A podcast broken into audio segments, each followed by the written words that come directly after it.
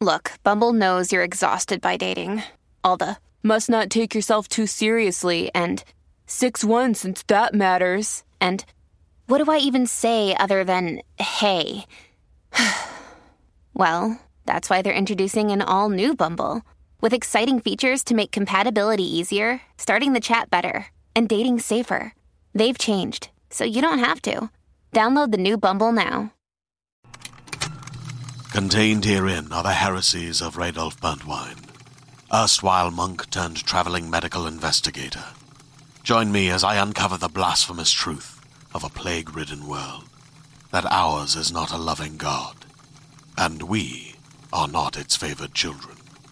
The Heresies of Radolf Burntwine, coming January 2nd, wherever podcasts are available.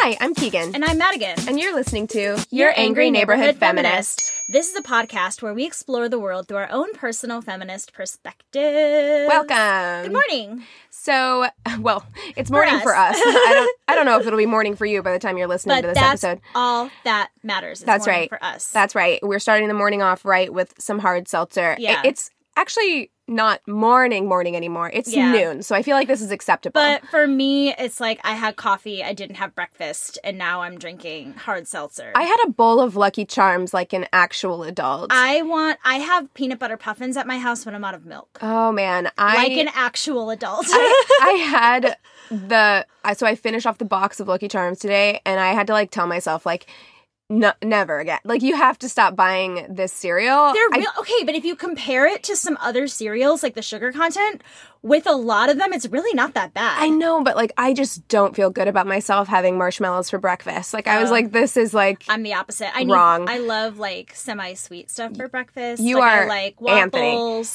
Well- and pancakes and cereal and peanut butter toast. Yeah.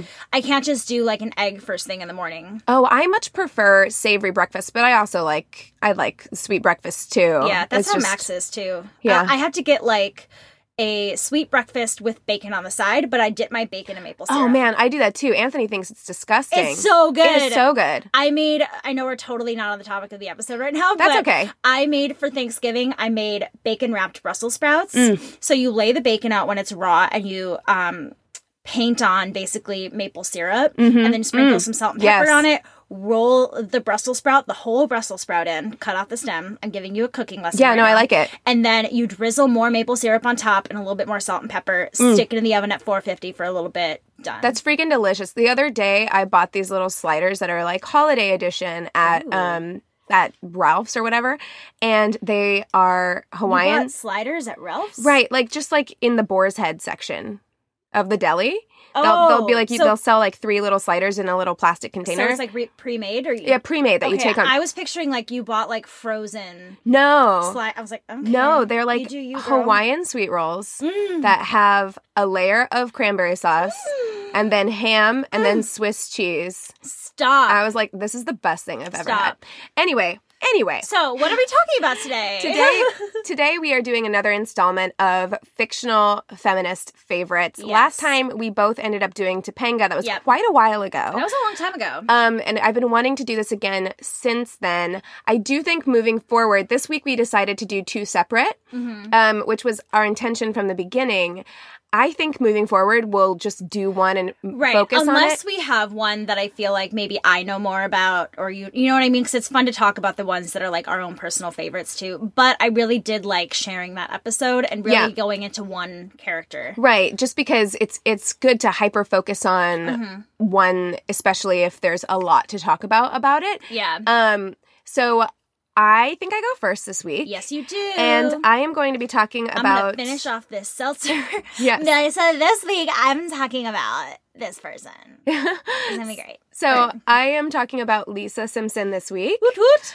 Now, before I actually start deep diving on Lisa Simpson, I kind of wanted to present um, some facts, as we did with the Topanga episode Present about. your thesis of Lisa Simpson, please. well, but before I even go into that, I kind of want to talk a little bit about the representation of women in TV and movies Mm-hmm. because um, that is something that we touched on with some, you know, statistics from Mm-hmm. the Geena Davis Institute about the representation and presentation of women in TV and movies. right. Um, and so I kind of wanted to touch on that again. If you want those other statistics, I'm not going to repeat myself. So go back to Right. that episode and, and listen to that episode. But I think that this is something that's really important to touch on, particularly in TV. So Well, and I like it because both of ours start around the same time. Right, yeah. Both Yeah. of ours kind of start in the 80s. Yeah. And I think it's very easy for people to say that the representation of women is better all these years later. They're Yeah. more present. And while that is true, um, while there are clearly more female writers, producers, directors, and even characters in TV and movies today, there was a study called Boxed In 2015 to 2016 Women on Screen that found that 79% of programs feature casts with more male than female characters. Yeah. The women um, only comprised 39% of all speaking characters. Yeah.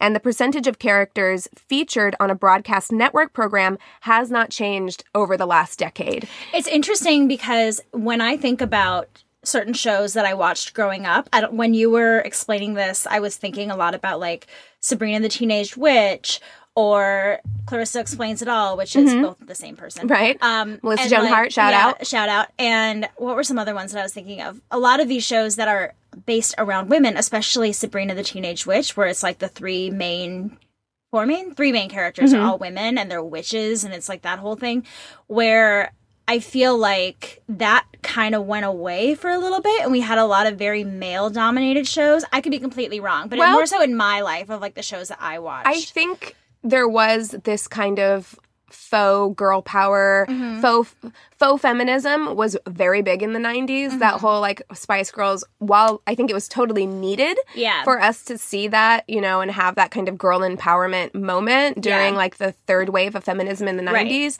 I think a lot of it was kind of like faux feministy. Yeah, but in a way, like when I think about the women on TV shows that I watched growing up, even in cartoons, like I think about like Hey Arnold, which is like one of my favorite shows of all time. Like they had a very vast array of girl characters where it's like there isn't just one way to Right. be a girl. I- I or think- recess. I love I'm wearing my Spinelli hat. Yeah, today. I loved recess. I I think that what this study is is saying though is, and we touched on this whenever we talked about um, Disney, is that even if the protagonist is a woman, Right. most of the supporting characters or cast is male. That's true. Or in you know or the writer. anyone who's listening to this has already seen the title of this episode or seen, you know, what we're doing. So we can kind of say that Madigan is doing Elaine. Yeah. Elaine is a really good example of one strong female character in a Amongst cast of men. all men. yeah, you know what I mean? So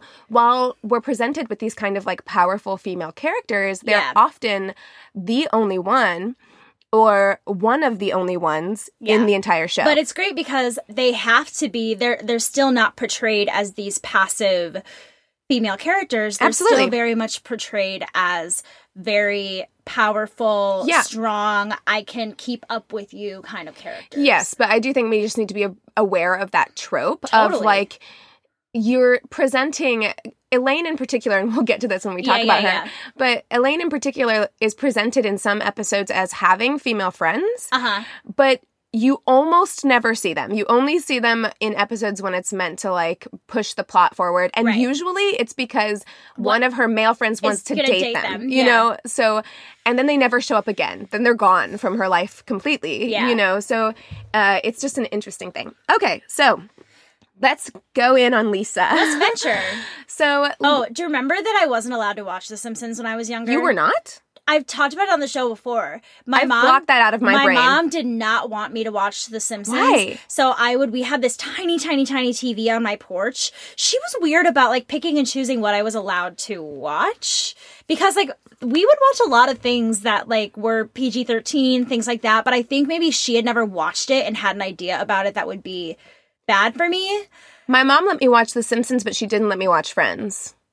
That's funny. Mm-hmm. No, I yeah. So I remember like sneak watching The Simpsons because I was like, I'm bad. But then I think once she saw me watching it, she was like, okay, yeah, it's fine, whatever. You know, it's funny because I do remember a lot of kids my age. You fell into one of two camps. You either fell into the camp of my family, which is like it was something that we almost planned our evening around. Yeah. Is watching The Simpsons. I remember we weren't allowed to like eat on the carpet in the living room, but you know, the kitchen would lead up to the living room and there was tile. And my dad, it was actually something that we would bond over my dad with because Yeah. he would let us sit on the tile on the tile right at the edge of the um right at the edge of the carpet with our our meal Yeah. and watch The Simpsons. I love it. So it was actually something that I know. bonded with my dad over cartoons too. yeah, love I, it. I didn't have, you know, a strong, still don't have necessarily like a super strong relationship with my dad, but that is one of the things Mm-hmm. that we bonded over.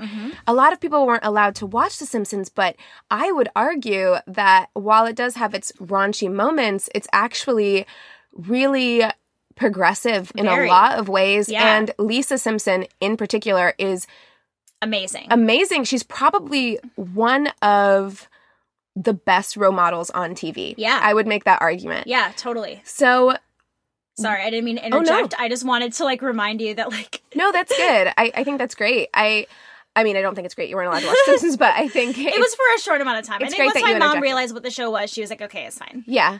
So The Simpsons have been on TV longer than any other scripted TV show. Yeah. They've surpassed Gunsmoke in the last like couple of years as the longest running TV show. They've been on for over 30 years, I think, at this point, or right about 30 years. Right.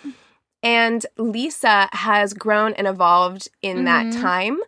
But what I can say about my own relationship with Lisa Simpson is that she was probably the first example I saw in the 90s of not only a feminist character, but a feminist character that was portrayed in a pretty positive light. Yeah. And not only a feminist portrayed in a positive light, but an activist. Yeah. She was allowed to be political. And I think partially why is because she was this little precocious eight year old girl. Yeah. So it was almost non threatening.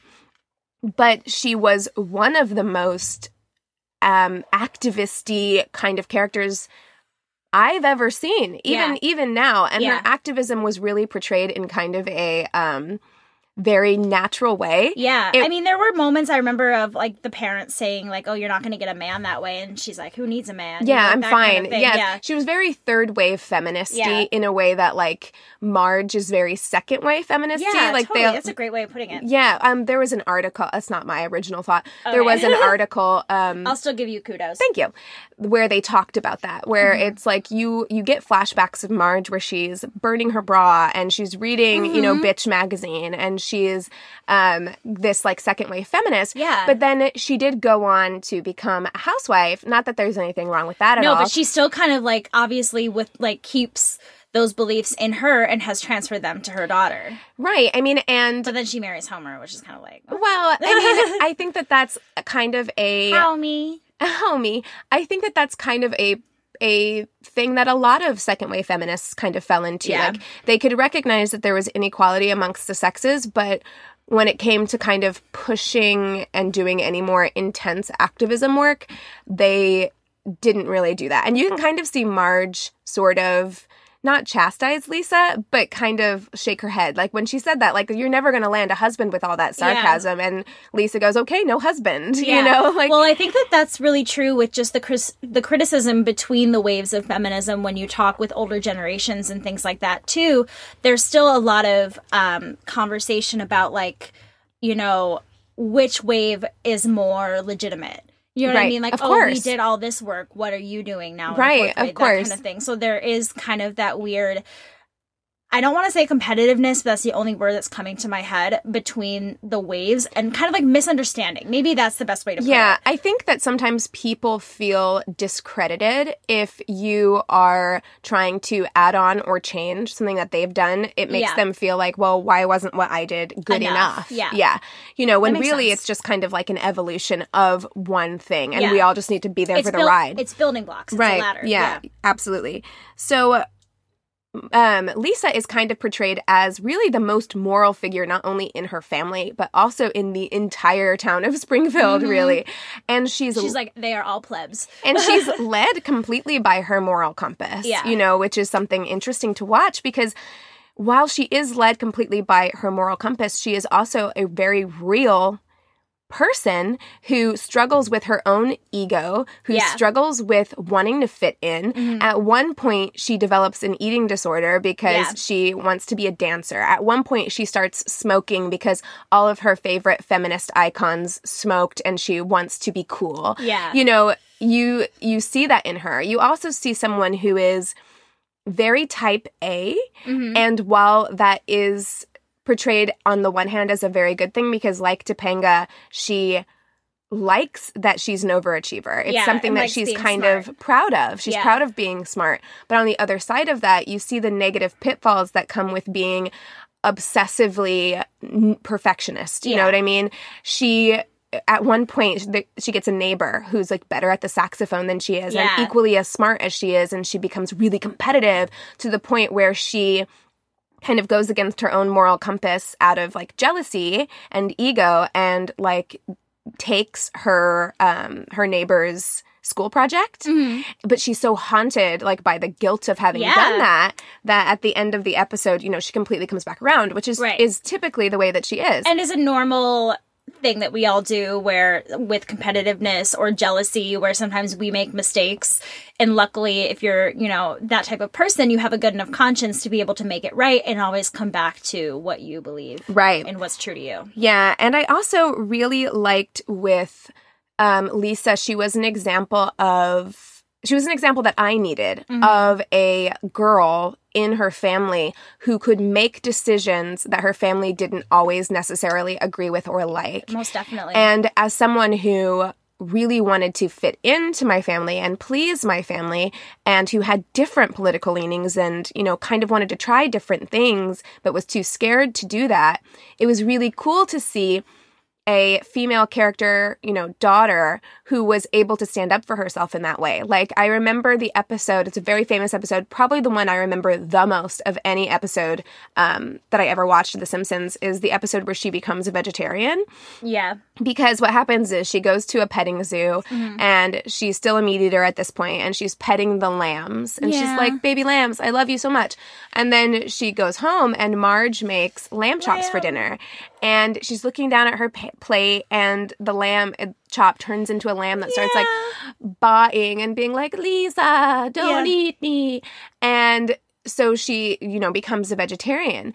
And much to her family's chagrin like to the point where Homer almost in to spite Lisa is like we're going to have a big barbecue mm-hmm. cookout. And you see Lisa kind of stage this protest like within her house. Like she's able to stand up to her Yeah. parents. And even though her parents are not being accepting originally, I like that they still it's not it's not a violent reaction. It's not a I mean like it is kind of it's an exaggerated reaction It's very Yeah. exaggerated, but at the end of the day, I like that they love her even though she's different than them. Right. They always come back around. Homer always learns something, you know, Mm-hmm. new about his daughter. Like, you know, Homer's an idiot. It takes Yeah. him a long time to Yeah. come around. And there's actually something that I kind of wanted to read from one of the episodes, one of the very early episodes where it's all kind of like jankily drawn still I love it. where she um, defends Homer. There is an episode where one of the sisters, either Patty or Selma, says something I love them. about Homer and like kind of trashes Homer Yeah. um, for not being home at Christmas. And let's see if I can read this. And Lisa says, Well, I wish that you wouldn't, because aside from the fact that he has the same frailties as all human beings, he's the only father I have. Therefore, he is my model of manhood, and my estimation of him will govern the prospects of my adult relationships. So I hope you bear in mind that any knock at him is a knock at me, and I am far too young to defend myself against such onslaughts. Ah, So, girl, yes, get it. she defends her father, although he's like oafish. Yeah. And you see them struggle and they have fights. And at one point, um, she calls him a baboon because she's Yeah. so like angry with him, you know. And I actually was reading a Vanity Fair article where it's focused on Lisa, but it's also like half of the article's focused on Lisa, half of the article's focused on Yeardley Smith, who voices Lisa. And um, she had lots of her own issues with, you know, eating disorders and, you know, struggling with perfectionism and issues with her own father. And she said that she worked out a lot of that through voicing Lisa, especially her issues with her dad. She said that she actually started crying after that episode where Lisa calls Homer a baboon. Yeah. You know, I mean that that makes me think a lot, you know. yeah, It's interesting. yeah, yeah. And I can imagine that. It's like your own kind of like therapy. Yeah. Yeah, I love it. That's the best thing about art. yeah. I love it. So um, let me go through some of Some- great Lisa moments. Some Lisa isms. Yes, some great Lisa moments. So there's an amazing episode that I think a lot of people use to highlight Lisa's feminism. Yeah. Whenever she has a Malibu Stacy Barbie, which is a Barbie, a Malibu Stacy doll, which is supposed to be like a Barbie esque kind of doll, and she gets really excited because for the first time they're going to put like a voice box in Malibu Stacy so she can say things. She has a voice. And Lisa's really excited. She like builds a podium for Malibu Stacy to speak for the first time. it. And she's like, we're going to hear Malibu Stacy's voice for the first time. And whenever she pulls the string, she says, Don't ask me. I'm just a girl. Tee hee, tee hee. she like does this little like giggle. And Lisa, of course, is super, super disappointed Yeah. and upset. And she said, Millions of girls will grow up thinking that this is the right way to act, that they can never be more than vacus ninnies who, whose only goal is to look pretty, land a rich husband, and spend all day on the phone with their equally vacus friends. Vacus? Vacus. I don't know. I don't know. Um, uh, my brain isn't working yet no, I don't know uh, that word. talking about how damn terrific it is to look pretty and have a rich husband. So she goes to the CEO of um, Malibu Stacy, Yeah, which is voiced by Kathleen Turner, and she voices Love her Kathleen concerns Turner. to Kathleen Turner, and Kathleen Turner is like, you know what, you're right. Let's create a Malibu, uh, a um, Lisa Lionheart doll, Lisa, Lisa. Lionheart, and this doll, when pressed, says, "Trust in yourself, and you can achieve anything." And it's kind of an interesting episode because it, it's also a comment on capitalism. Lisa, you can tell, really struggles with being ca- anti-capitalist, Yeah. and um, because at the same time that this doll is coming out, little girls are very excited. The Lisa Lionheart doll, this is really exciting. And then Malibu Stacy puts out another doll, the same doll they put out before, but with a new hat. And so it kind of overshines Yeah. the Lisa Lionheart doll. Everyone buys this new Malibu Right. Stacy with the hat. And so Lisa gets kind of downtrodden about it. yeah. And then at the end of the episode, she sees just one little girl with a Lisa Lionheart doll, and the episode ends with the girl pressing the button, and it says, "If you believe in yourself, you can achieve anything." And it's kind of like really, really sweet. It's like there's still going to be those girls out there who are right, like you're you're affecting lives, even if you affect just one life. Yeah. you know. and she was really a great example to me of feeling like one person could do something because Yeah. she always kind of felt that way. She, it was always kind of like her against the if world. no one else is going to do it, I'm going to do I'm it. gonna do it right. Yeah. She also, uh, in a future episode, became a became the president, Yep. which was uh, also really really cool to see. Yeah. Lisa was high achieving and managed to achieve those goals in a future episode.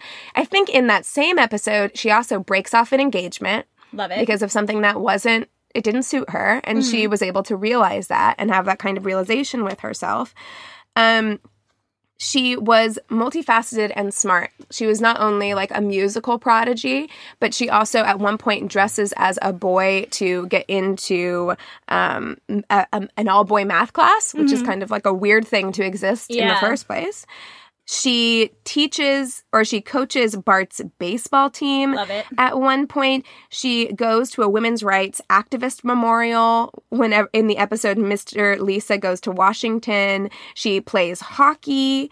She there is an episode that also deals with um, the way that we categor- categorize women based on their hair color because she's blonde, yeah. um, which I never really, I, mean, never really yellow, understood because it kind of looks like she doesn't even have hair. Like yeah. it just looks just like her spiky head. skin goes into her head. Yeah. But she has an episode where she dyes her hair brown because she thinks that no one will take herself uh, take, her, take her seriously, seriously. with blonde hair. Mhm.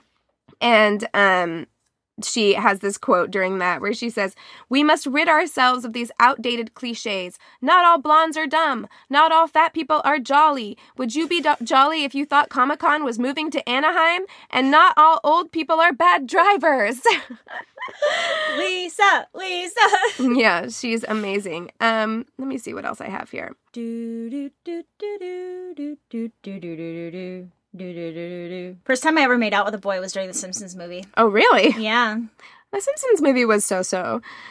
Um, if I'm gonna be honest, If I'm like gonna be I, honest. I love The Simpsons, but The Simpsons movie is so-so.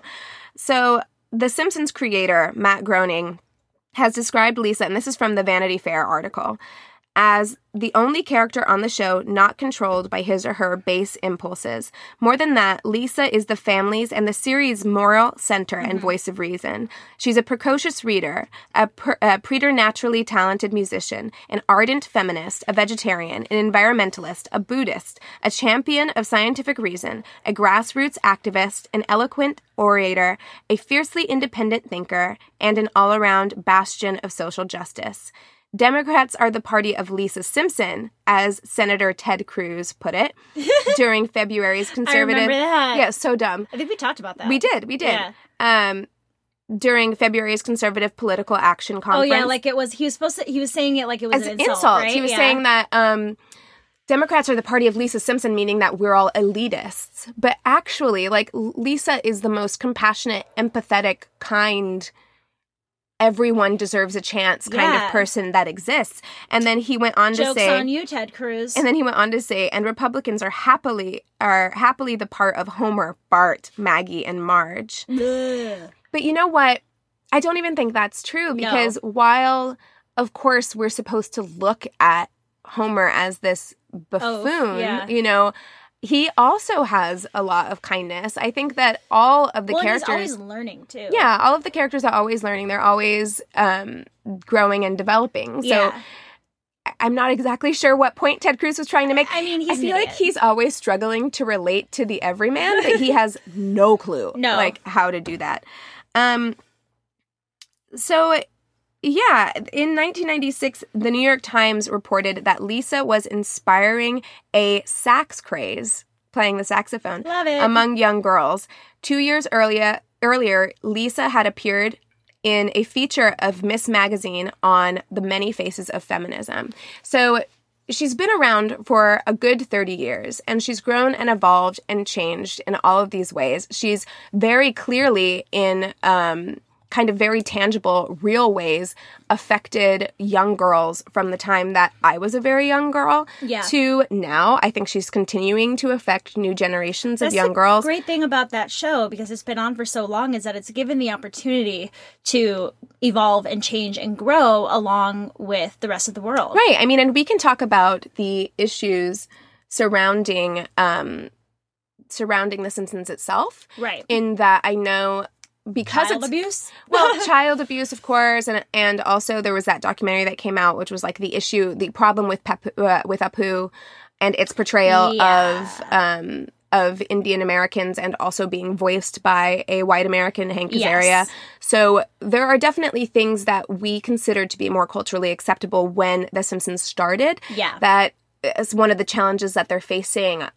Having been on the air for so long, Yeah. is having to kind of grapple with How to that. evolve. How to evolve. yeah. Um, but I feel like in they've done that as gracefully as you can do Yeah, with a show of this type. And, and that's and, and like we've said that's something you have to understand when you're watching these shows that we have a different set of ground rules and expectations when it comes to TV shows in this day and age where it wasn't the same back then. You know, a white actor, it didn't matter that a white actor was portraying somebody, a person of color, you know, or it- that it was. I think the or bigger that it was issue is portrayed racially.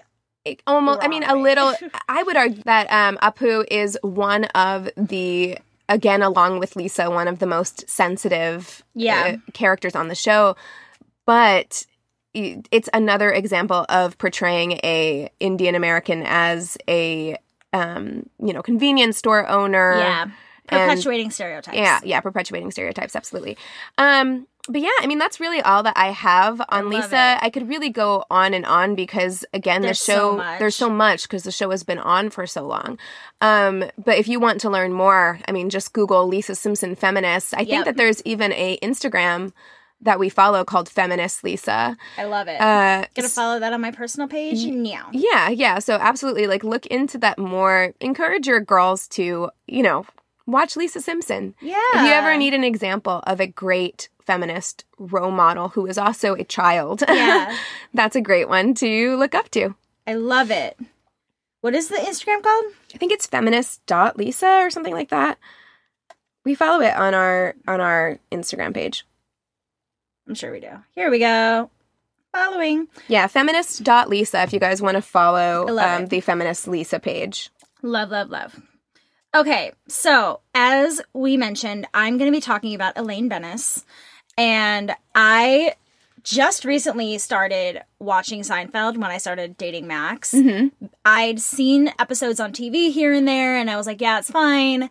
Um, but I wasn't like really into it. And then I started watching it with him, and I was like, I fucking love this show. I watch Seinfeld almost every night. I watched it last night. If I'm not watching Friends at night, I'm watching Seinfeld. Typically. Remember when we used to always love Everybody Loves uh, Raymond? I, they- still would if it was on Netflix. I I'd meant still watch, watch, that show. not love. But I I used to go to sleep to that show every night. I, Yeah. I kind of rotate my shows. That I'm I a big when I go to fan. I'm a big fan of like sitcom Me shows too, and especially that. before I go to bed. Like I just there's something about that laugh track that just soothes me off to yeah, sleep. Yeah, yeah, I feel that way too.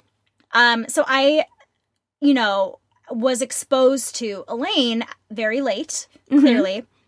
And I was like, you know, at first it's like, okay, yeah, cool. Like, oh, but she's the only woman on the show, whatever. And as I started watching it, the more I was like, I fucking love this woman. She reminds me so much of myself. I'm wearing my Elaine Benes shirt Mm-hmm. Yeah. today. Um, I'm all in. So I'm going to talk about her today.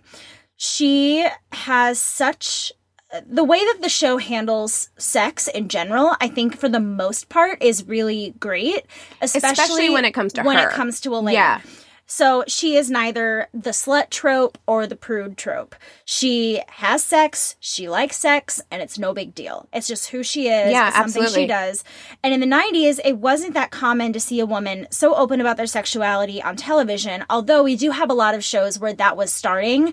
And I think that this is definitely part of it, especially when it comes to sitcoms. And if you did see a woman being sex positive, it was almost like in a Samantha from Sex and the City kind of way. Right. Where it was very far in one direction or the other. It wasn't Yeah. necessarily super realistic. I mean, that's or realistic was- for some women. Or it was chastised and, you know, things like that. And also, um, Friends came out after Seinfeld. And the first episode of Friends, the pilot, Monica sleeps with someone on the first date. And they were worried that that would paint Monica in a negative light. So Mm-hmm. they did an interview or a survey with the audience before the taping. And they were like, Do you feel a, a certain way about Monica because she's gonna sleep with this guy on the first date, and they were like, no, so they did it. Um, but this was before that even, and something that I notice a lot in that show is that none of them, except for George when he's engaged for a little bit, none of them have relationships that last more than like an episode. Right. Well, okay. It should be said, except for her on again, off again relationship with Puddy, but Yeah. it, it should be said that, kind of as a disclaimer, I think that all of the characters in Seinfeld, including Elaine, although Are kinda shitty? although to a lesser extent than the others, are supposed to be kind of the worst people in the world. Oh, for sure. So- I mean, Max described it. He where he, really likes Always Sunny. I love Always Sunny, but I kind of got out of it a few years ago.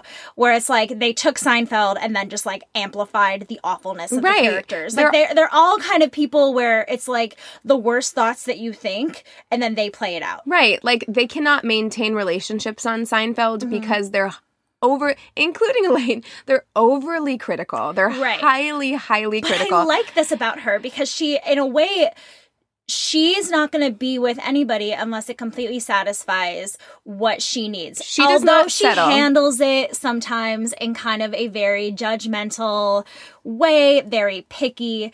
I respect the fact that she's not going to be with someone just to be with someone. She wants to date people. She wants to have she will never that connection, settle. but she's never going to settle yeah. for anything. I, I would argue um almost to a fault for her Yeah, because yeah. she does like I was just watching the episode where she dates a guy named Joel Rifkin. And she's trying to literally make him change, Change his her- name. Change his name. well, because he has the name of a serial killer. Still, but it's it's not for him. It's Yeah, for it's her. for her, You know what I mean? No, she's she, you know, She's problematic. She's got her shit, but whatever. I still love her. I do too. Um, so I love that she.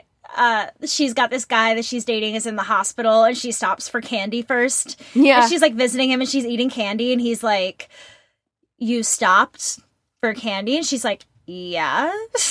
and then that relationship's over. That just made me laugh. She dumped a guy because he thought that abortion was wrong. Yeah. I really love that episode. There, Jerry and Elaine go to a restaurant and she's saying that she doesn't want to eat there. She didn't want to eat at another restaurant because that company was anti-abortion and then he was like well what about this one we don't know what the chef's view is of abortion here. So when the when the chef comes over because it's like some special meal for them jerry's like what's your view on this? And he's like oh i think it's wrong. And elaine's just like we're out of here. And then all the women in the restaurant are like what? What? And like all the women like grab their husbands and boyfriends and like get out of the restaurant. Like we can't eat here. Leading the way. Exactly. Elaine. So they go back to the apartment and Jerry's like and she's dating like the mover guy and he's like, "Well, what if this guy who and she's like, "Oh my god, he's perfect. He's perfect. Oh my gosh." He's like, "Well, what if he's against abortion?" And she's like, "Oh god, like I have to uphold that standard to everybody." Of course. So she's in the truck with him and they're like making out and she's just kind of like, "Oh, so my friend had an abortion and this and that and the other thing like how do you feel about that and he's just like i just can't wait till the supreme court does something about that to make sure that that ends for good and she's just like "Wah, wah, Well, this wah. relationship is over. boy bye thank you next She's also very um, sex positive when it comes to when it comes to her birth control. that is my next topic of conversation. The sponge. The sponge. So the other thing that I love, my first, our first kind of introduction, I feel that I can remember to Elaine discussing birth control is the episode where Jerry dates a virgin.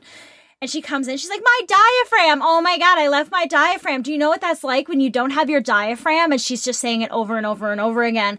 And I love that she's speaking about it so openly with like her male friend, even though they did have a relationship. Like, that's something that I always do with my guy friends because it's like there shouldn't be a stigma around it, like talking about birth control. and Absolutely. sex and things like that. yeah. You, yeah. I, I don't shy away from talking about. I'm like, oh, I've got bad cramps. Where it used to be something that I used to like whisper in this in secret to other women. I'm just like, you know what? No, this is a normal bodily function that you guys should know. I'm having to deal with on a daily basis. Exactly. It. It's just part of your life at the moment. And if Yeah. they're your friends, it's fine for them to know about it. Right. So she comes in and, you know, she's talking about it. And it's funny because Jerry's like, oh my God, this woman doesn't have sex. And you're talking about your diaphragm and like trying to relate with her. And she feels so bad. She's like, oh my God, I didn't know she was a virgin. And that woman whole was kind of a bitch, though. Yeah. The virgin? Yeah. Yeah. because the way that she handled um because that's the same episode with the bet right where they're trying to see how long they can go without having sex Yes, and that Yeah. was my that was my next. You're jumping ahead here. So back to the sponge. okay yes back to the sponge I had never heard of the sponge. So I had to do some research on the sponge, and it was during that time that the episode aired that the sponge was being taken off the market. And I love that it's like the um no, I think it's a I think it's a different episode. Or no. I'm getting my episodes confused. So in that episode, Jerry's dating somebody who also finds out that, that the sponge is going out. Right. So they're both like, holy shit, we have to get our hands on as many sponges as possible. She stockpiles them. She gets 60 sponges. I love at the end that Jerry opens the closet and there's just a closet full of sponges. Like, that's so beautiful. So Elaine gets 60 and she's dating this guy and she really likes him, but she's like, is he sponge worthy? oh yeah i don't want to waste a sponge I know, and he has to like prove it, and then so they finally have sex, and then like he wants to do it again the next day, and she goes, "We just did it last night. Like I have to ration these. Yeah, things. There's listen. no way." And she also refuses to use Kramer's cheap, shitty condoms, which I think is really great because birth control wasn't discussed very openly. It was not discussed very openly to me growing up. And I feel like in general it wasn't. And I like that she promotes safe sex in a way and Oh, protecting absolutely. yourself and being okay with that and having that be a normal thing for women to concern themselves with and not rely on the man to deal with it. Um, take matters into your own hands, I think was a really right great as, message. and as opposed to george who in I think it is that episode. Um, does take some of Kramer's like shitty condoms, Yeah. and then he goes and has sex with Janice from Friends. yep. Um, I'm always like, they're in friends. yeah, uh, goes and has sex with Janice from Friends in his kitchen because George is the worst person in Mm-hmm. the world. Um, and then that condom breaks, and Elaine is kind of like, "Well, kind of told you so." Well, there you go. And he's like, oh my God, I'm going to get her pregnant. So that leads us into masturbation.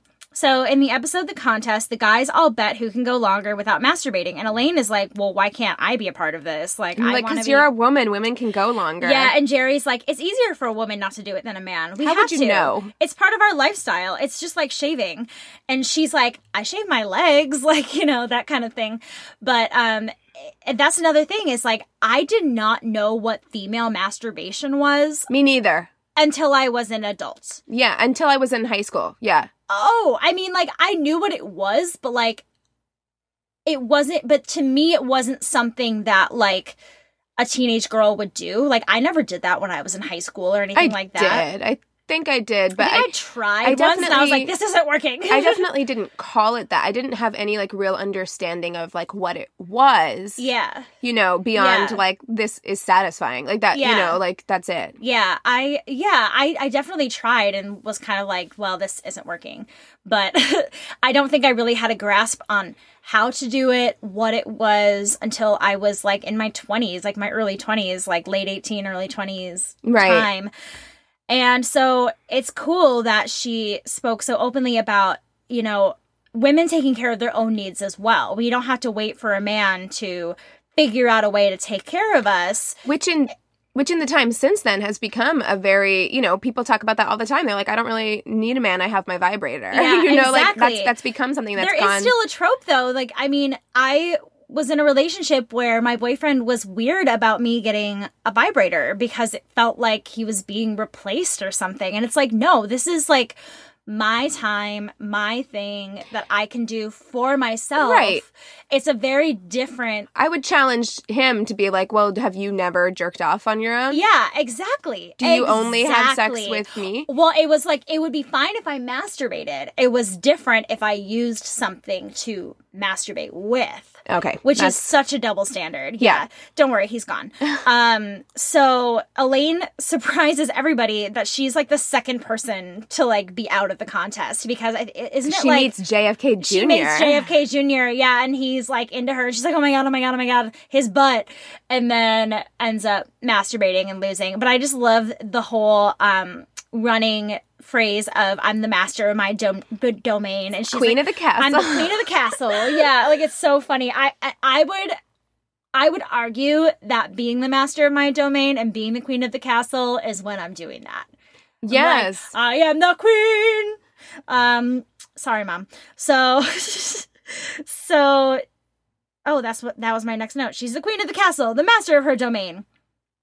She has mastered being friends with her ex, which is something that I've never really been able to do, partially because I've had very controlling boyfriends that don't want me to have any sort of relationship with anybody that I've ever been with at all, but also because I feel like it's always just been really tough to maintain that line between friendship and relationship, intimate relationship. That's something that I think is portrayed very positively um, on both of their parts because Yeah. it cannot be a one-sided decision. And that's the thing. It's like it's not like one person is putting up with it or anything. It's like both of them. There's no jealousy. right, Jerry is Um, very supportive as well in that way. They talk about their dating life, their sex life, and they openly give each other advice and help each other out. Like they look for dates for each other, they set each other up with other people.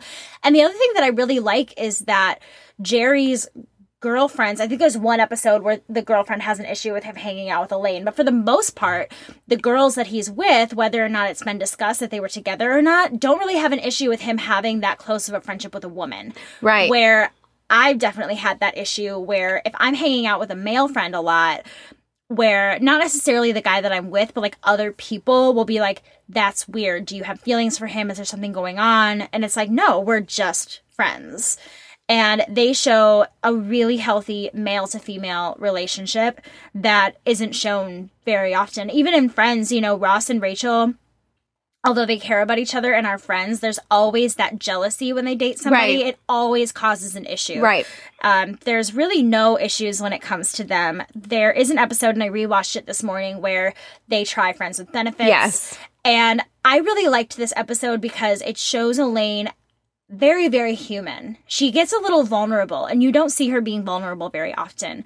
And, you know, Jerry doesn't know what to get her for her birthday as a present, so he gives her cash, and then he doesn't write anything very meaningful in the card. And it shows how it can be really hard to be a friend and have an intimate relationship. Like, what what do you do for that person? What's Right. your role? You know, it mm-hmm. does make things very murky.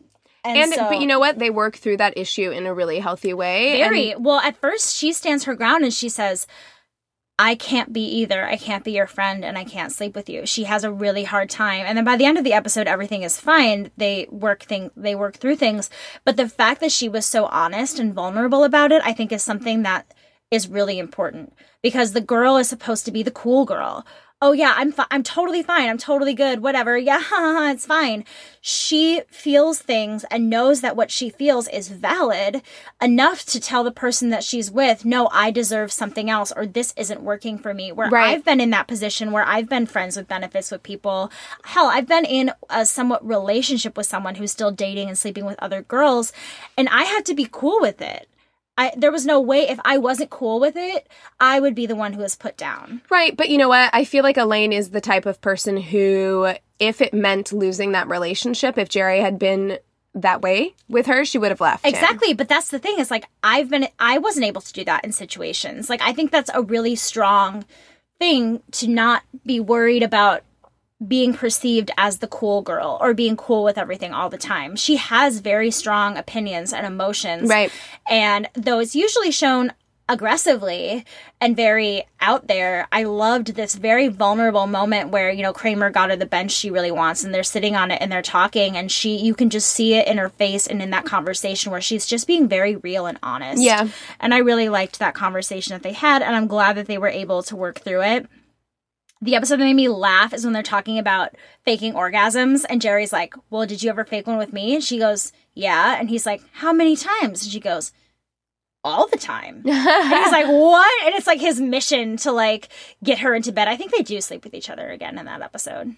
I can't But remember. I can't remember either. But I just thought that was funny because again, it's something that like women do. It's like you're tired or it's just not happening and you like we have this need to like please or sometimes just like move it forward yes. where it's like y- you just fake it. And guys when they find that out it's like what? yeah, I mean, I think especially in the 90s. Yeah. I think we've moved on from that a little bit now, but in the 90s, it was such a thing between this and like when Harry met Sally and that whole scene. Mm-hmm. Um, it was portrayed as something that men did not believe or understand. Yeah, that Yeah. you could just fake it. Um, and I just found that interesting because it's like the fragile like masculinity that goes along with it, which I can understand if you think you're making someone feel good and then you find out that you're not, you're like, I would feel that I'd be like, wait, why didn't you tell me? Why couldn't we work through You didn't this? communicate. Yeah. Right. But at the same time, it's kind of like I've totally done it before. You know what I mean? It's I like, would argue most women have done it before. yeah, exactly. It's like even if it's not like you're not intentionally being like I, I don't think I've ever been like super over the top and flat out lied like during, but like mm, definitely push it along a little You, bit. you move it along. Yeah. Yeah, absolutely. yeah, so I found that really interesting too. Just men uh, discovering women's behaviors in the bedroom and how they differ from men. Because let's face it, men, you have it so much easier for the most part. Like it does not take much for you to get there. I always joke that my vagina is like a Rubik's cube. Yeah, You know, I agree. It's just kind of like, and every day it's going to be a little different and complicated. It's Yeah. like, I don't know, just like, still feels great. It's still fun.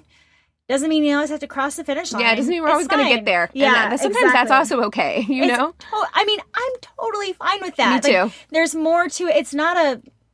It's not a race. It's not a competition. It's just about being with somebody. For me, at least, it's just Yeah. about being with somebody and having that experience, and it feels good. Whatever. I don't have to get to that certain. I feel like with men, it feels like more of like a stunted, like oh shit, it almost happened, but it didn't. Where with women, it's at t- at least for me, it's a little bit different. I'm sure there are women out there who are like, we are not stopping until this gets done. Right. I, I know. I know women. I know who are women like who that. like that yeah. too. Yeah.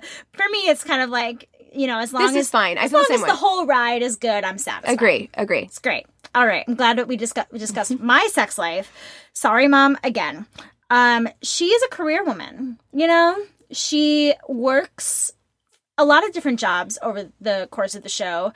And for most of the jobs that she has, she is in some form of like higher up or leadership role. And there is a time that she's a boss for a while while her boss is like living in the jungle or whatever. Right. And Peterman. she Peterman and she's very like comfortable in that role.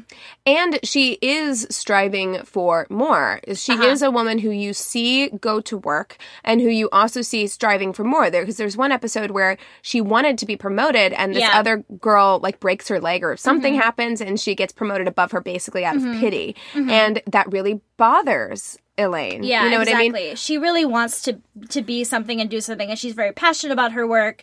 And she talks all the time about taking time to do her job because I feel like in sitcoms, especially, it's like, when are you working? I feel When that are way doing things? about Friends sometimes. Yeah, I was watching like- Friends and I'm like, yes, we see them go to work, but I'm like, you guys have more time off during the day than I've ever seen another Yeah, person. Like, exactly. I don't have any time off during the Yeah. day. What are you doing? Exactly. You know?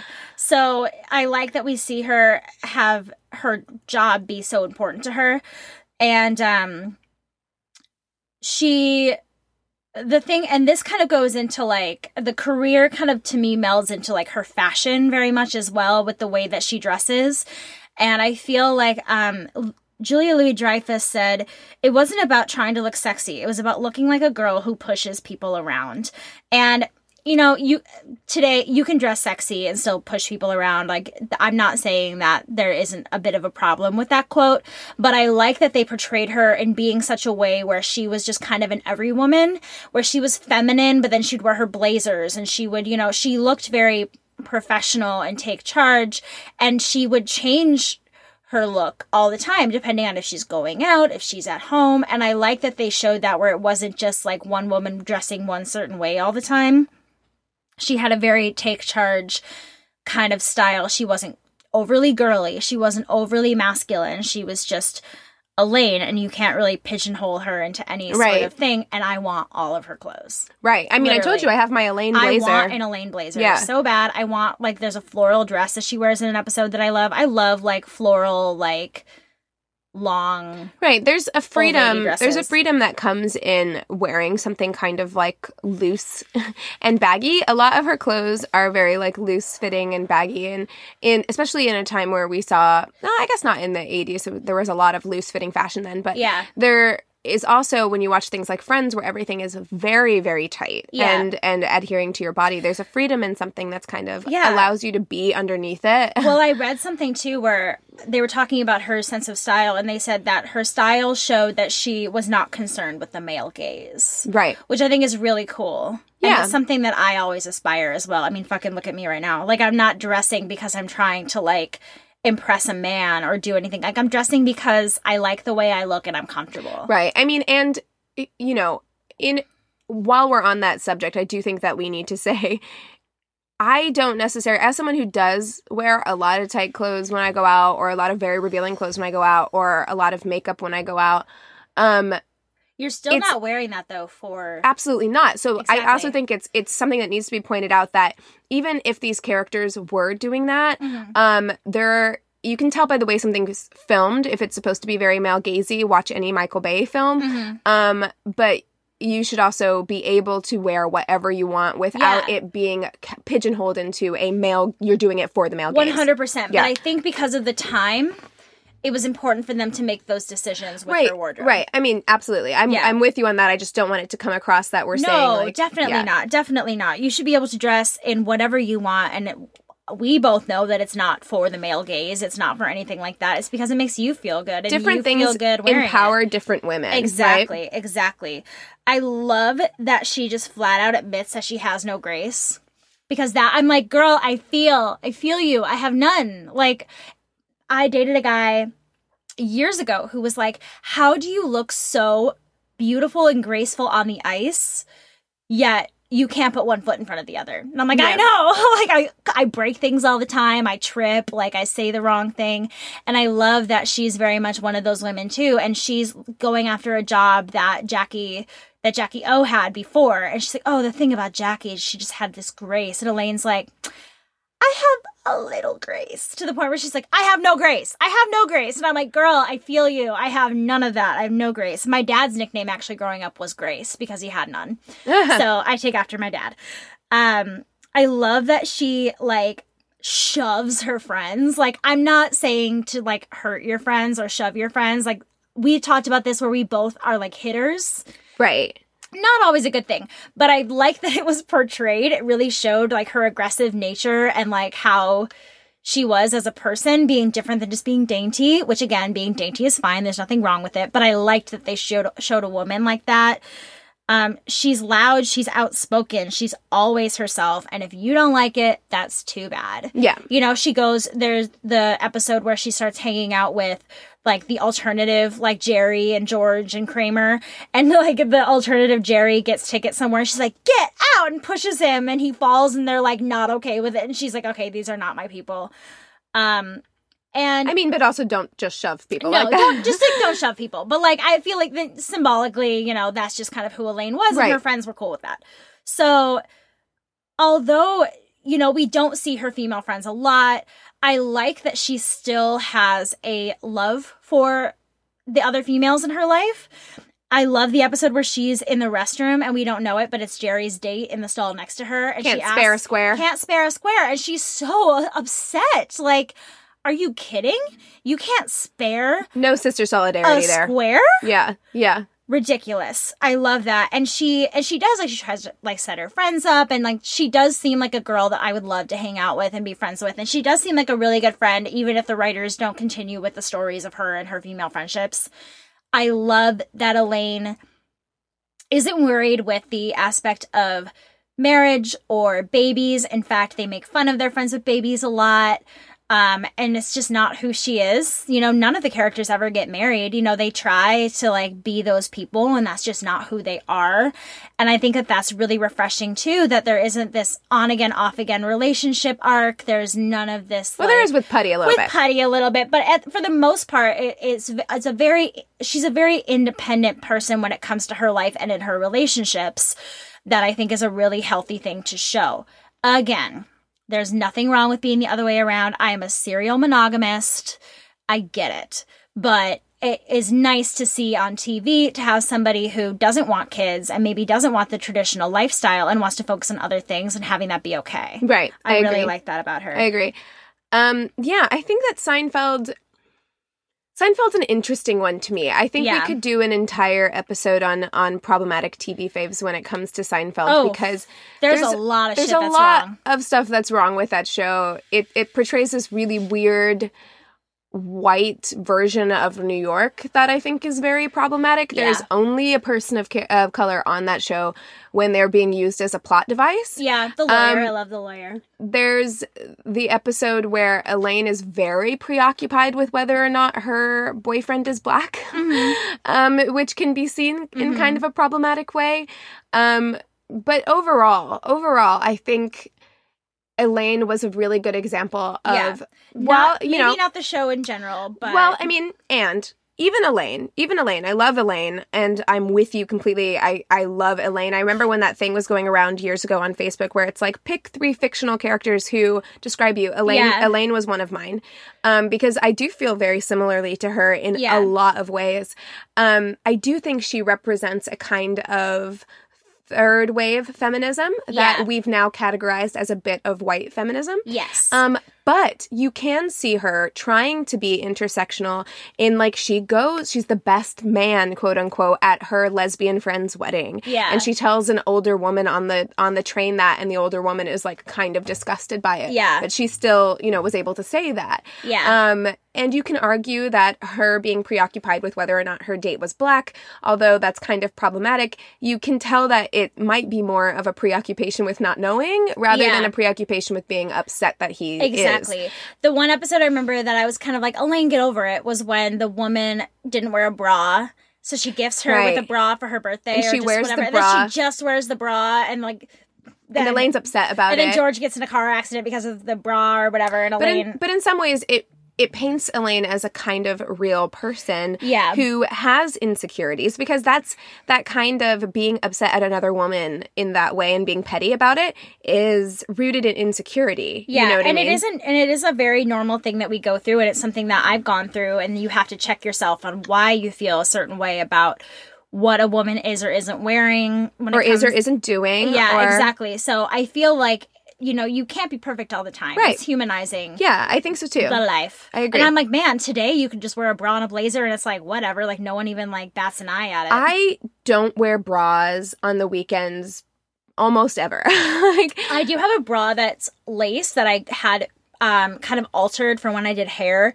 So it's got like little like silk pieces over the boobs and then it kind of goes the lace cuts down a little bit so it's almost like a crop top. Uh-huh. And in the summer I wear that with a skirt all the time cuz it's so hot out. yeah, no, You know, I I wear I wear things that, you know, all the time. Things Yeah. that are sheer, things that are Things where my boobs or are no out. or no bra at all and I've Yeah. kind of had to get over like you know, I'm like I don't care if you see my nipples, that's started your to problem. wear. I never wore bras, but I've ha- I've started to wear bras more when I started nannying again because it's just something that I feel like, especially just working around like I feel like that's different. I I don't not wear a bra to work. Yeah. You know what I mean? Oh, I used to just always not wear bras, but whatever. It's fine.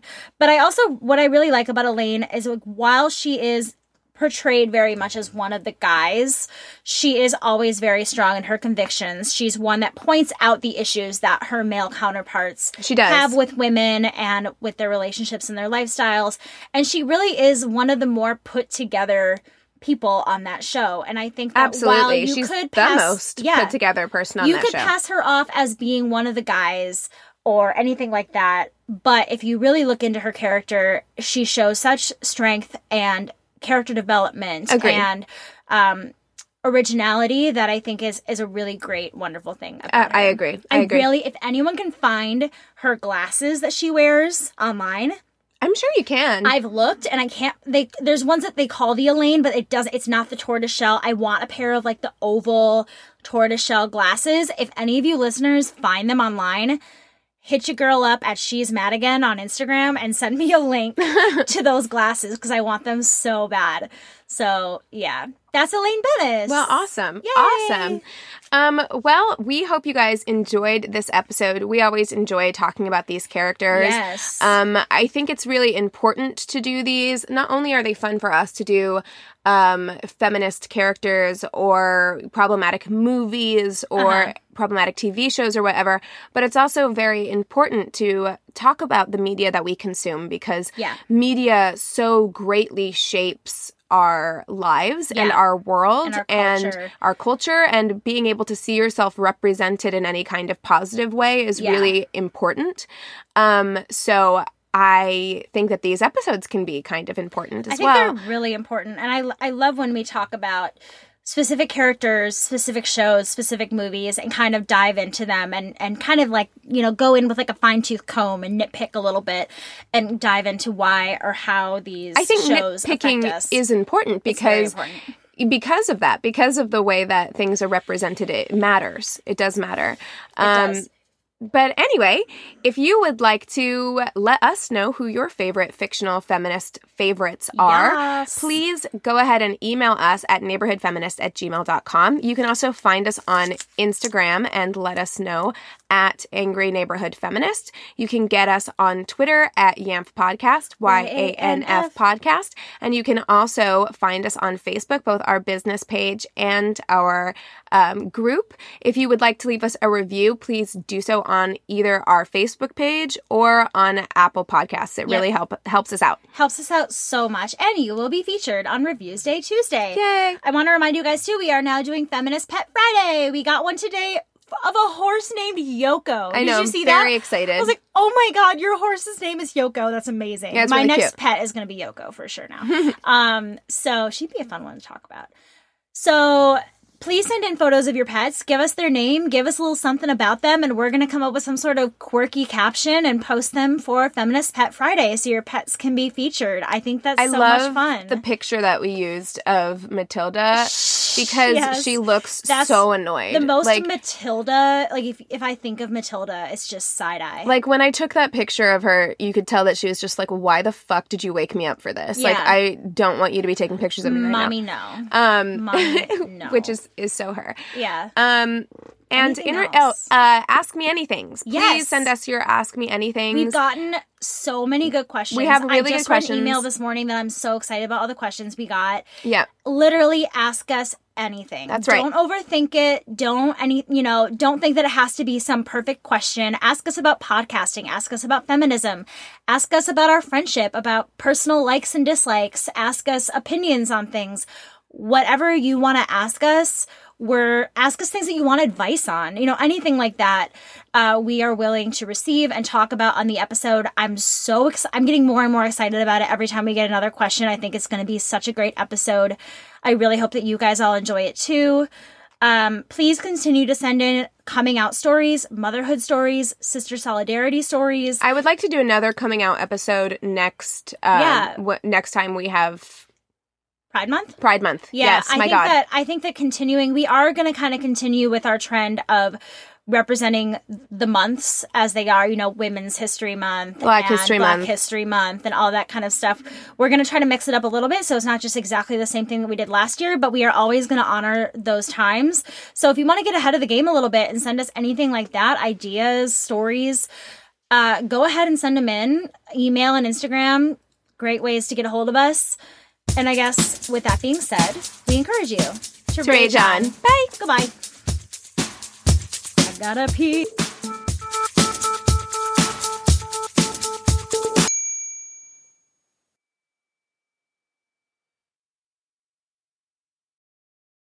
Hey there, this is Justin Bartha. I made a funny new podcast, King of the Egg Cream. It has the greatest cast in the history of podcasts with actors like Lewis Black, I'm torn by my feelings for two women. Bobby Cannavale, You can eat it, or if someone hits you, you can put it on your cut. Melanie Lynskey, I wonder what these marvelous things are that look just like boiled chicken feet. Jason Ritter, I can break things and pick locks and kill people. Michael Stuhlbarg, The whole point is to inspire people that they should make themselves better. Ari Graynor, No, don't whet its appetite. What are you, an idiot? me, Justin Bartha, That's not just any egg cream, that's a Lemke's special. and all narrated by the hilarious Richard Kind. This is the story of Harry Dalowitz and how he rose from nothing to become New York's King of the Egg Cream.